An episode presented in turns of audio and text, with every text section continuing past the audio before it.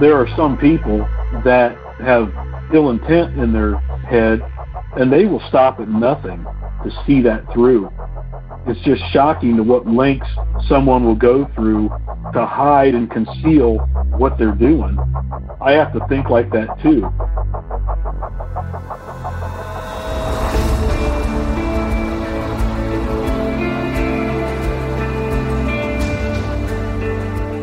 I'm Scott Weinberger, investigative journalist and former deputy sheriff. I'm Anna-Sigga Nicolazzi, former New York City homicide prosecutor and host of Investigation Discovery's True Conviction. And this is Anatomy of Murder. Today's story takes place in Mansfield, Ohio. At least that's where it begins. And Mansfield is about halfway between Columbus and Cleveland and the case involved a woman by the name of Patsy Hudson. She was kind of a loner. She had a few of her own cats. This is Detective Bill Bushong from the Mansfield Police Department.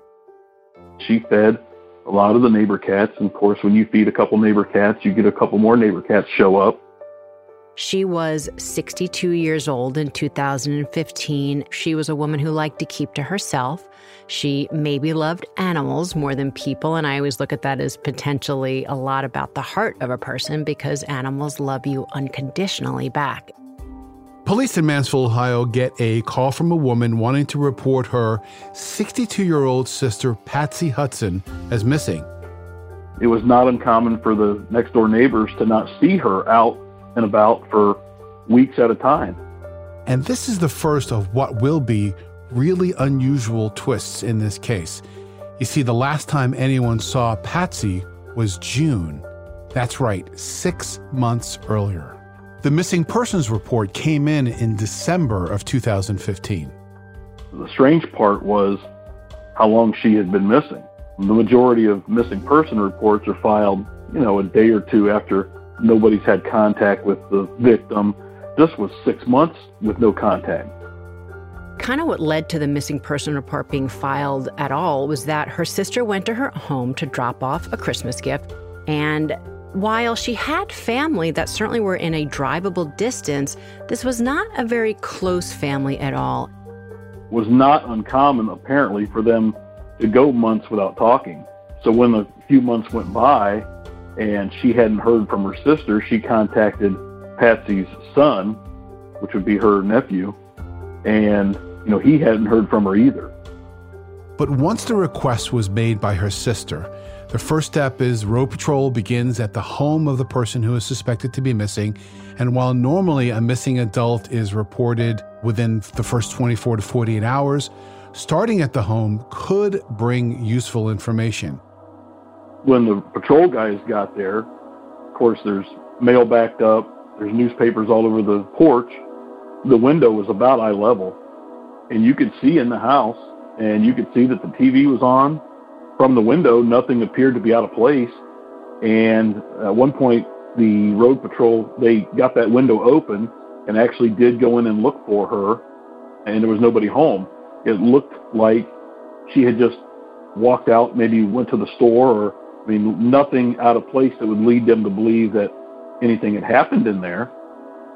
You know, we always talk about developing a timeline, and this is a real helpful clue to help you build it. Now, you have newspapers outside, and what was the first day it wasn't picked up? Does that coincide with the mail at the house? And on the flip side of that, you have a house with the electric still on. And this is what's interesting to me. Can someone go six months without paying an electric bill?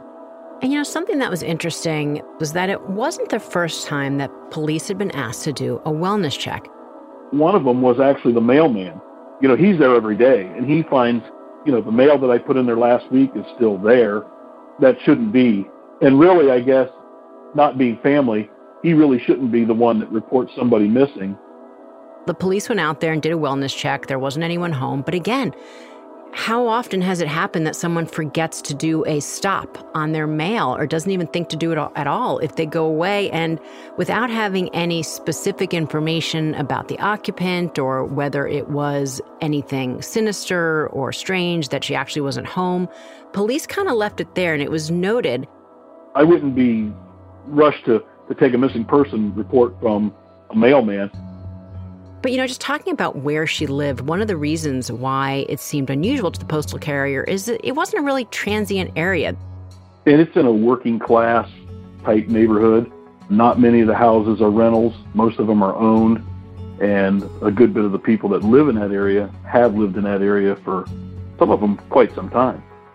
And everyone pretty much knew one another. However, at the same time, many kept to themselves. Her neighbors told investigators that she normally had, as you mentioned earlier, a lot of cats outside. The neighbor's right next door. He's the one that told me about the cat. You know, he said, well, there's a lot of cats around. And he's the one that mentioned, you know, I haven't seen her, but I haven't seen any cats either. And that's kind of odd. To me, it's a sign that they hadn't been fed in quite some time, confirming that she had been missing for months. Or did she maybe just pick up and go? I mean, if it's someone who really doesn't have any close ties, and we know that she is very vested in her animals, like many parents are, hopefully all with their children, that she just picked up and went somewhere. And who was she to tell? We know she's not close with her family. It didn't seem that she was particularly close with her neighbors. So, really, it was a bit of a head scratcher for a while for police. Once road patrol officers did their initial canvass of the neighborhood, they talked to neighbors. They called local hospitals, which is sort of standard operating procedure in an adult missing case. The next step in these types of cases is to elevate the investigation to the Detective Bureau, and assigned to the investigation for this one was Detective Bill Bushong. I did homicides, I did runaway juveniles, I did everything in between.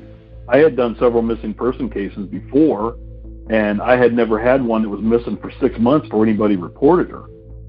Let's also just talk about where this took place. You know, Ohio, I mean, you can all picture it on a map. It's really a corridor populated by other states around it. And it does make it just a bit of a pass through corridor, whether it's truckers going through from state to state, people passing by from one place to another. And it sometimes factors in and makes it a bit more difficult to figure out exactly what's what. So while Detective Bushong is building his case to find out really whether this is a missing person case or something much worse, he's got to find out more about the profile of his victim. So I did everything I could to contact all the family I could find, and none of them had any information. So then I started with the neighbors. The neighbor across the street that said, you know, I haven't seen her since June either, but the man and woman that moved in the house right next door there at 290, I haven't seen them since June either. They left the same time Patsy disappeared. To me, that's odd. I mean, what are the odds that a neighbor moves out right in the same time frame? He got a bit lucky in this initial canvas on the block. And when I look at what the possibilities are, I really look at it as one of three. One is just coincidence. Two, maybe they took off and went somewhere together, whether that's a vacation or moved off to some greener pastures, if you will. Or three, is it something that investigators really need to get involved in because the answer of what happened to Patsy just isn't going to be good.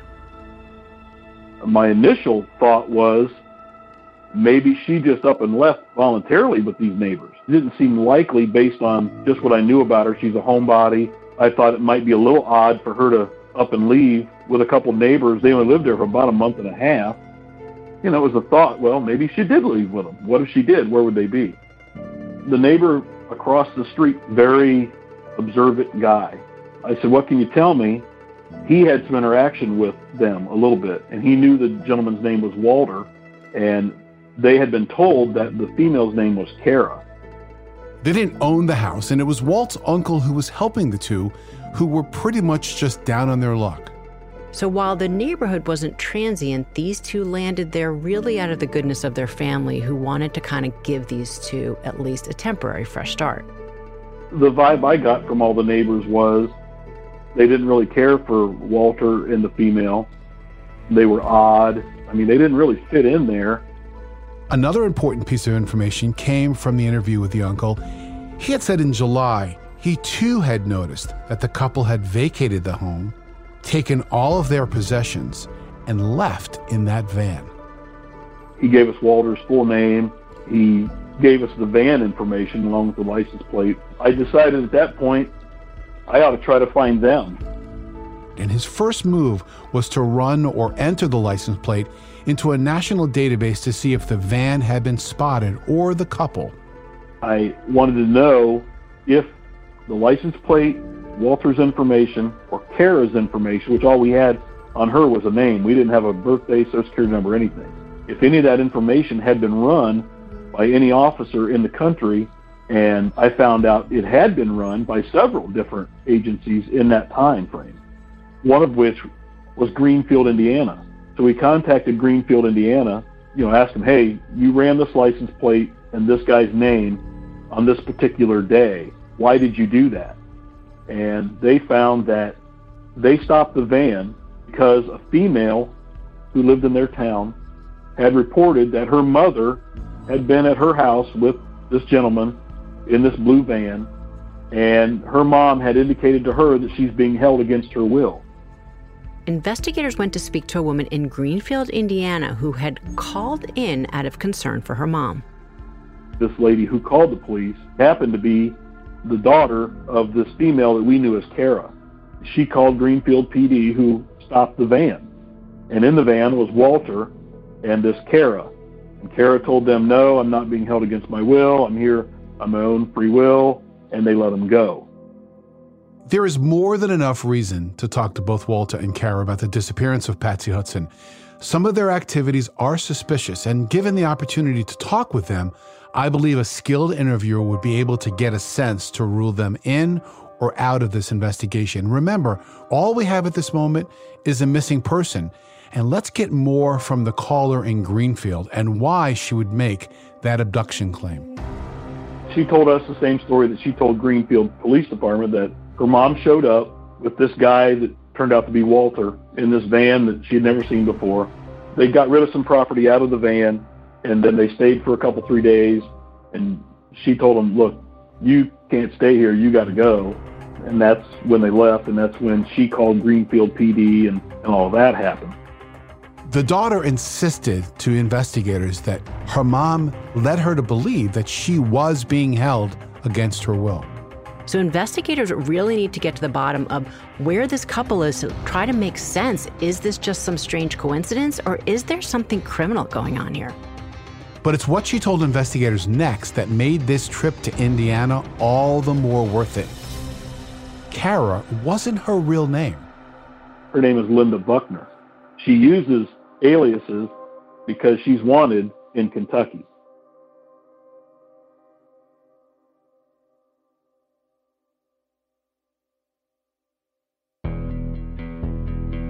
Now we know that Kara is actually an alias for Linda Buckner, and she's wanted in Kentucky. But what she's wanted for in this world of homicide is on the lower level. She's wanted for fraudulent financial crimes. She was able to give us a picture of Linda and gave us Linda's birthday and all that. And it also showed us that Patsy was not in the van, and Patsy had not been to the daughter's house when they showed up there three or four days before the van was stopped. You know, this is great intelligence about a potential suspect in what may be a disappearance of a woman who may have left not under her own will. But then the daughter said, I'm not done really giving you information. In fact, what she told them next would really turn this investigation on its head. She told us when we were there that she had a phone call on or about July the 4th of 15 that Walter had a body in a bathtub and was going to bury it. I said, Well, I mean, does that strike you as strange that she would leave a message like that? And she said, No, not really, because my mom is a world class liar. She kind of blew it off like, I don't believe her. I mean, she lies about everything. And just to remind everyone about the timeline of what we're talking about here, remember, Patsy Hudson is last seen in June. She's reported missing in December. And so by the time Detective Bushong is speaking with now Linda Buckner's daughter, we're talking early January of 2016. But when she's saying that her mom made these statements about the body in the bathtub, that her mom was referring to statements made back around July of 2014, that would put it in very close to the timeline that Patsy Hudson was last seen. I mean, there are several things to unpack here. right? First, lining up perfectly with our timeline, the couple across the street who disappeared at the very same time frame as our victim. Then you have one of them turn out to be a fugitive from justice. When you put all of this together, it ain't looking good. I had a really bad feeling about Patsy's status at that point. I told my sergeant who went with me, I, I think they killed her. I think somebody killed her somewhere between maybe Mansfield and Greenfield, Indiana. Now we have somebody that's a fugitive who's lying about her identity. They're involved with potentially a missing person, and where do we go from here? So they start looking at Patsy's bank account activity. And what they can see is that her debit card is being used, and it's being used not only all over town, all over the good old USA. One of the very first places was Greenfield, Indiana. They literally can trace her cards going all the way up to Montana. So I went and subpoenaed his information from the credit union, and it told us where his card had been used. And lo and behold, his card was used at the exact same ATMs and times and dates that Patsy's had been used all the way across the country. That told us at least they were in possession of her debit card, but they were not in possession of her because Greenfield PD had stopped them and Patsy was not with them, but clearly her debit card was with them. If we had a body in this case, if we knew Patsy Hudson was dead, it would be reaching my personal threshold to ask my prosecutor partners to take some action, right? But at this point, it's highly circumstantial. And, you know, of course, my instinct says to me, well, nothing good is happening when it comes to Patsy Hudson. But there really isn't enough of anything here to definitively say that her disappearance was sinister or even more so related to these two individuals. Anyone who has chased fugitives before knows the best way to catch them is to try to think like them. And the first step is to know as much as you can about them. I mean, reaching out to family members was exactly the right starting point for Detective Bushong and his team. And it didn't take long for them to get a last name associated with Walter. Walter's last name was Renz. We talked to his parents. They had disowned him. Not that he had done anything horribly criminal, but they didn't agree with his lifestyle. He had tried to sell himself as a, a Native American and had actually lived on reservations. They had nothing to do with him, didn't know where he was, what he was doing, or who he was doing it with. They started to look more into who Walter Renz and Linda Buckner were. She had lived a hard life, kind of a strange duck, really. She didn't have a problem living in a little two man pup tent in state parks. I don't know, I guess what you'd call a lost soul, really. Kind of a transient that just went with the flow. And in this particular case, went with the flow with Walter. But I'll say this what I'd love an opportunity to do is to find them, separate them, go at or talk to them. Linda would be first, because she has the active warrant, and get her to open up, show her what's at stake and a path to shape her future. Detective Bushong may have the same plan, but he needed to find them. So police literally went to the map. We went and bought a big flat United States map. We had an intern that came in for like two or three weeks, and we had him go across that entire map and mark on such and such a date the license plate from the van was run here, and on such and such a date Walter's credit card was used here, and Patsy's was used here, and so we had a visual graph really of you could sit here and look and see exactly where they went and when. Detective Bushong wanted to broaden the bolo or be on the lookout for the couple, and a great place to start was where Linda was already a fugitive. Knowing that Linda was wanted, I contacted the parole officer in Kentucky, and we got the warrant issued for nationwide pickup so that when we found them, we would have something to arrest them for to question them because without a warrant, if they got stopped in wherever it was, then we'd have to let them go. So we got the warrant for her, and I issued a warrant through our court for Walter for the fraud of using her bank account. And we got that issued nationwide also. And it was at that point that we turned to the U.S. Marshals to find them. The U.S. Marshal Service is under the Department of Justice, and a U.S. Marshal really has one mission is to get the most violent fugitives off the street. And when you have a violent offender who may have fled across state lines or even outside the U.S., they really know their stuff. And while the U.S. Marshals are tracking these two down, police get the tip they were waiting for. One night I was at home. It was later in the evening, and my phone rang, and it was a lady that lived in a little trailer park out in the middle of nowhere, Mississippi, who had an incredible story about two people moving into the trailer next to her, and that was eye opening to say the least.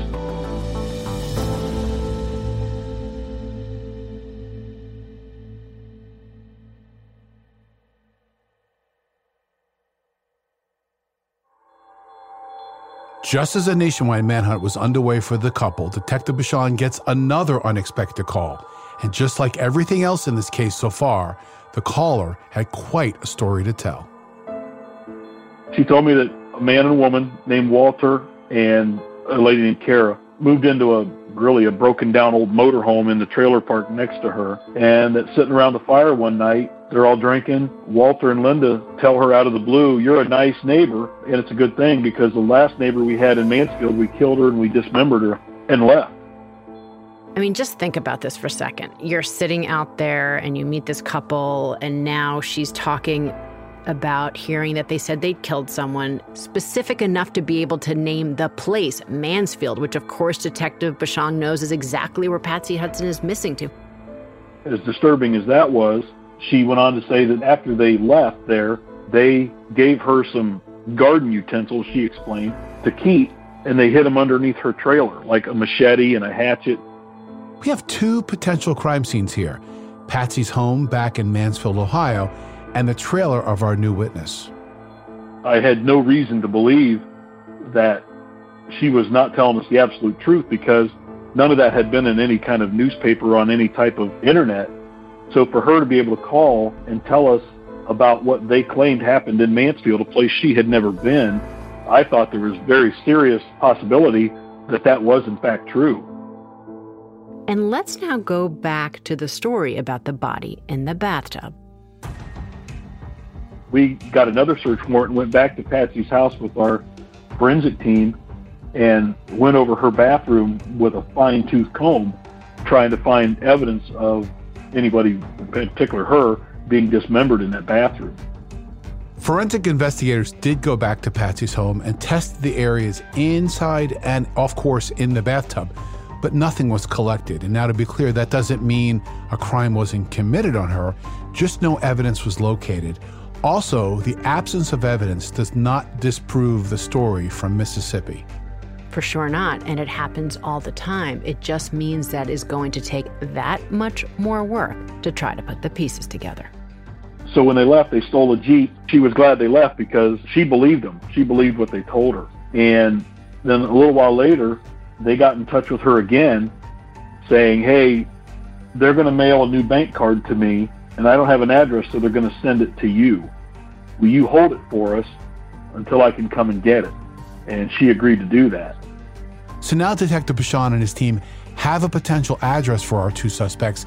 So before they can get there, the easiest thing for them is to pick up the phone, call local law enforcement, and send them there to confirm, even just to confirm on a surveillance perspective, are they there?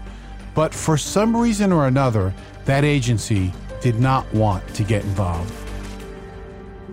The local sheriff down there was less than cooperative in our case.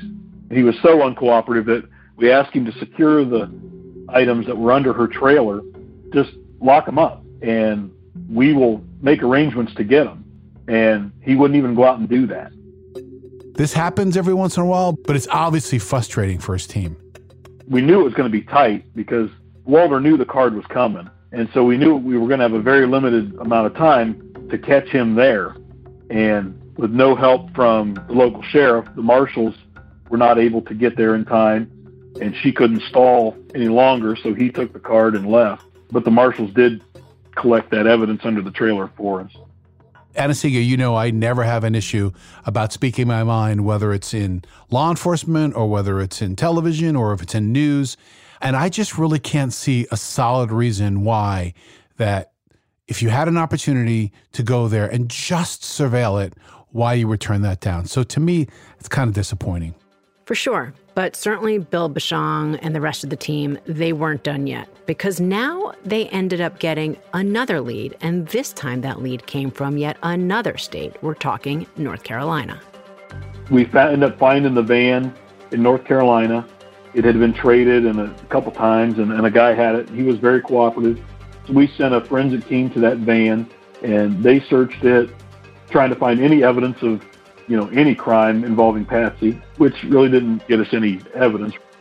In past episodes, I've referenced my work alongside the members of the U.S. Marshal Service hunting fugitives. And since the case was taking detectives from Mansfield, Ohio, all over the map, getting deputies from the U.S. Marshal Service really made sense. You know, it brings great resources, highly trained fugitive hunters. And for Detective Bushong, he was sure that he provided the Marshal Service with the most current information that they had he gave them the license plate number of that stolen Jeep, and they were headed east. We did have a not good picture of Linda. And of course, we had a picture of Walter from his driver's license, and tell them they like the tent camp in state parks. So more than likely, that's where you're going to find them. And about 42 hours later, they tracked the phone. That's where they found them in a state park. Found the Jeep parked at a campsite, approached them, arrested them both without incident, outside of Hohenwald, Tennessee. And now that detectives had this pair in custody, they can finally, if they chose to, hear their story. They both waived their extradition to Ohio, and so they brought Walter first. And when they interviewed Walter down there, he didn't know nothing. He didn't know anything about it. The typical, I don't know what you're talking about. Linda, she didn't know anything about anything. So, this was the moment that Detective Bushong and his team had worked so hard to achieve the opportunity to question the two prime suspects in what they believed to be the murder of Patsy Hudson. But that ride back to Ohio took approximately eight hours, and during that ride, the stories changed.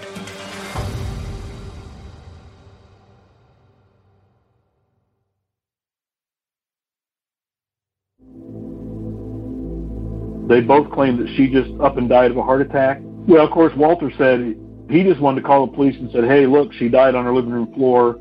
She must have had a heart attack. But Linda didn't want to do that because Linda was wanted. Of course, Linda said that she just died of a heart attack, and it was Walter's idea to cut her up and get out of here so that they're, you know, they're not questioned about this potential natural death. It was just a crime of opportunity that, hey, you know, sorry she's gone, but, well, you know, her debit card is still here. We might as well use it. It is literally four syllables that come to mind ridiculous. Just think about that. Someone dies of natural causes, and you're going to then hide their body, secrete their body, let alone dismember. I mean, literally take another human being apart. I mean, that makes absolutely no sense. So, of course, Detective Bushong decided to look deeper and look more into that part of the story that they told. She died of natural causes. Why did you go to those lengths to dismember her in her own bathroom, and then spend three days cleaning that bathroom so that the crime lab will find no evidence of her being dismembered in there. And there's no good answer for that. Clearly, the most disturbing part of this case was confirmed what actually happened to Patsy Hudson. In grave detail, Renz admitted that he dismembered Patsy in her own bathtub. He said, I can show you where we, we dumped the pieces and they took him that night. They took our detectives, the sheriff's department, anybody they could find, and he drove them around and said, "Now here, she made me throw out the legs or whatever." And they would search the area, and some of the places they found the body parts that he explained would be there, and other places they did not. Keep in mind that it had been such a long time since Patsy Hudson died and where it was that they disposed of her body. So the elements could explain why they weren't able to locate all the remains, whether that's scavengers or flooding. There are a number of reasons that could explain it. And in the end, only 20 to 25% of her body was actually recovered, and DNA tests on some of those remains helped investigators confirm a positive ID. The DNA that we had got earlier from the son and the sister, and they were able to confirm that the remains we found were Patsy. But while they had enough of her remains to make an ID, investigators weren't able to do much with it. There's not enough left to give a cause of death, really, or a very accurate time frame. and they hit another roadblock. As it turns out, all the, the tools and utensils that were found under the trailer in Mississippi did not give us any of Patsy's DNA on it.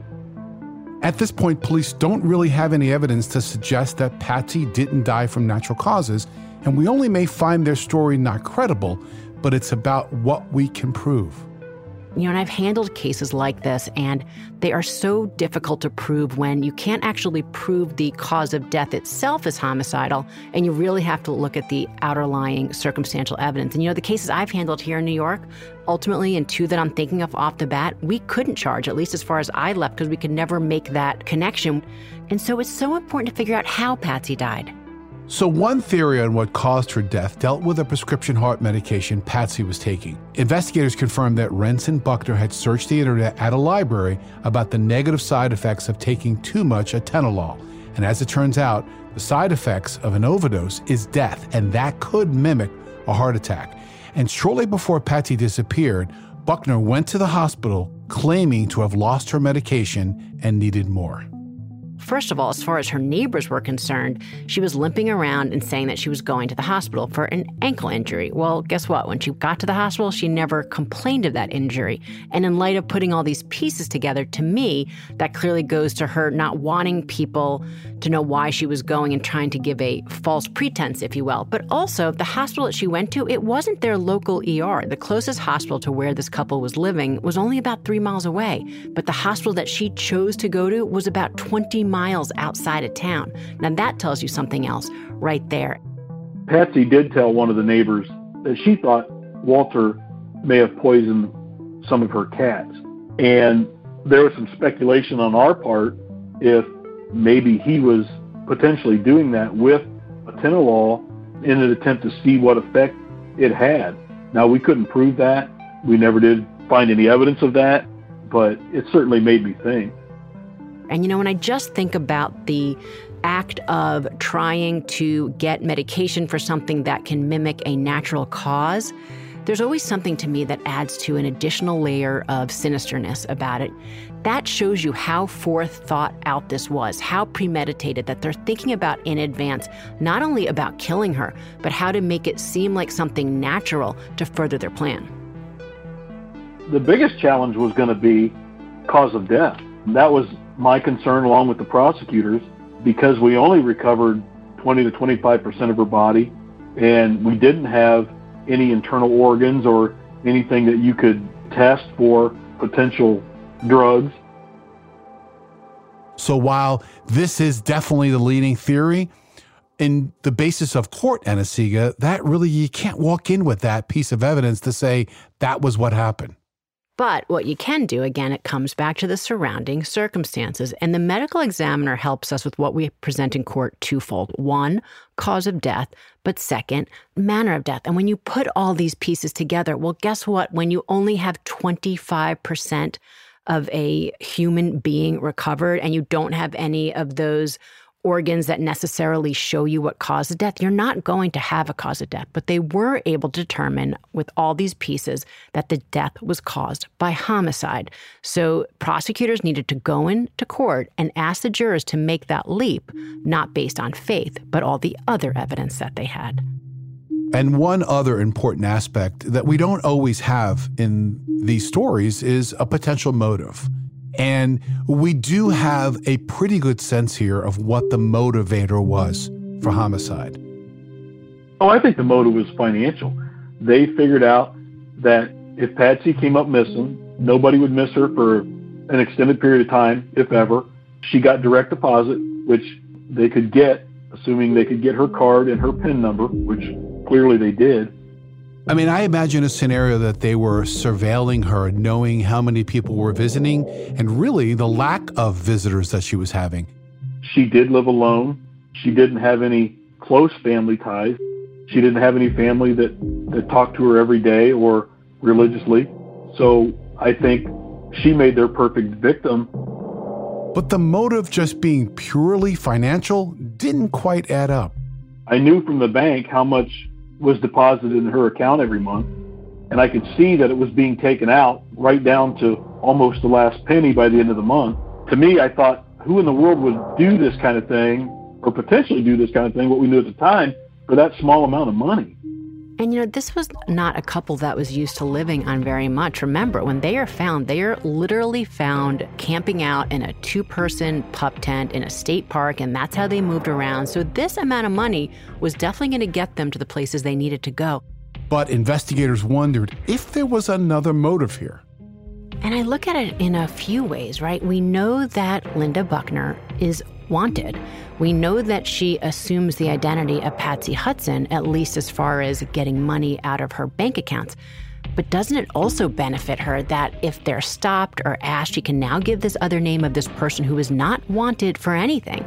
So that actually avoids apprehension of Linda Buckner for being held accountable for her own financial crimes.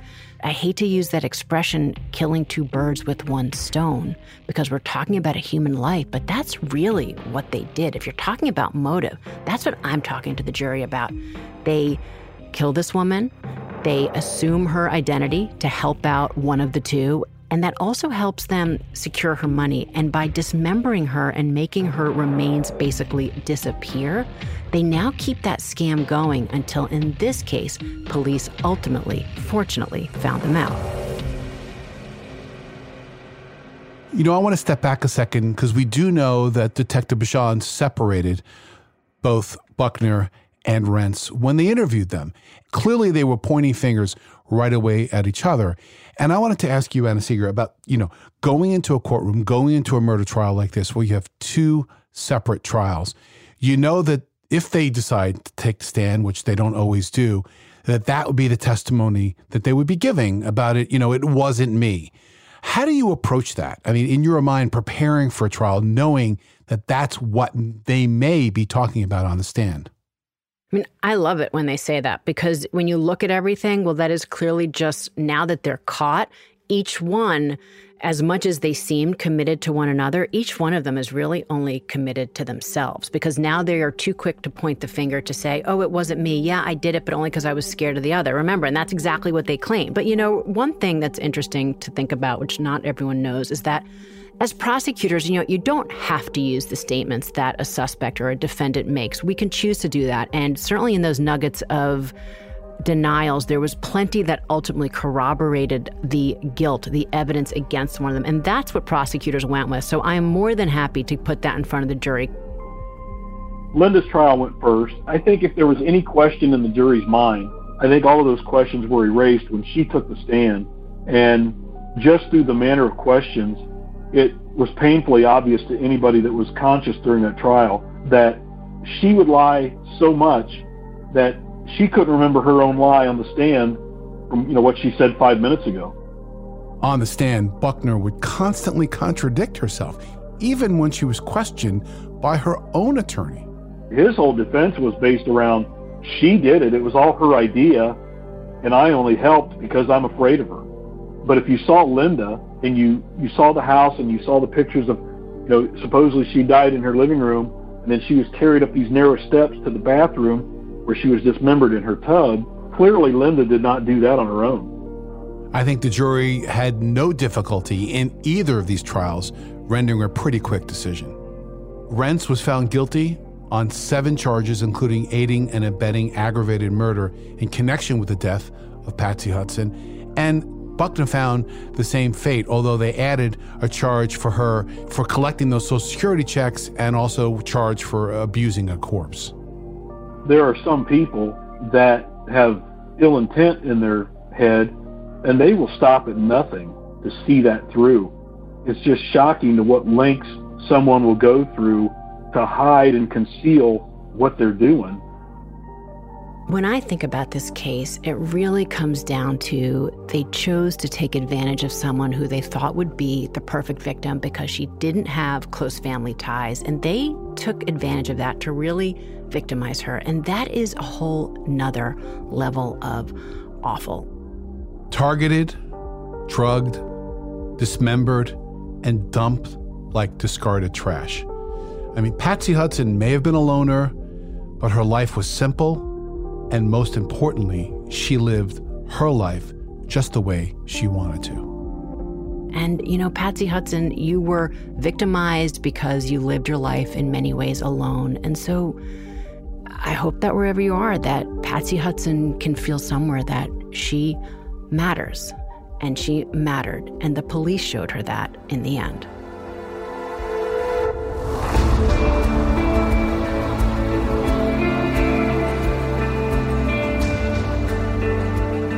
Tune in next Wednesday when we'll dissect another new case on Anatomy of Murder. Anatomy of Murder is an audiochuck original, a Weinberger Media and Forsetti Media production. Sumit David is executive producer.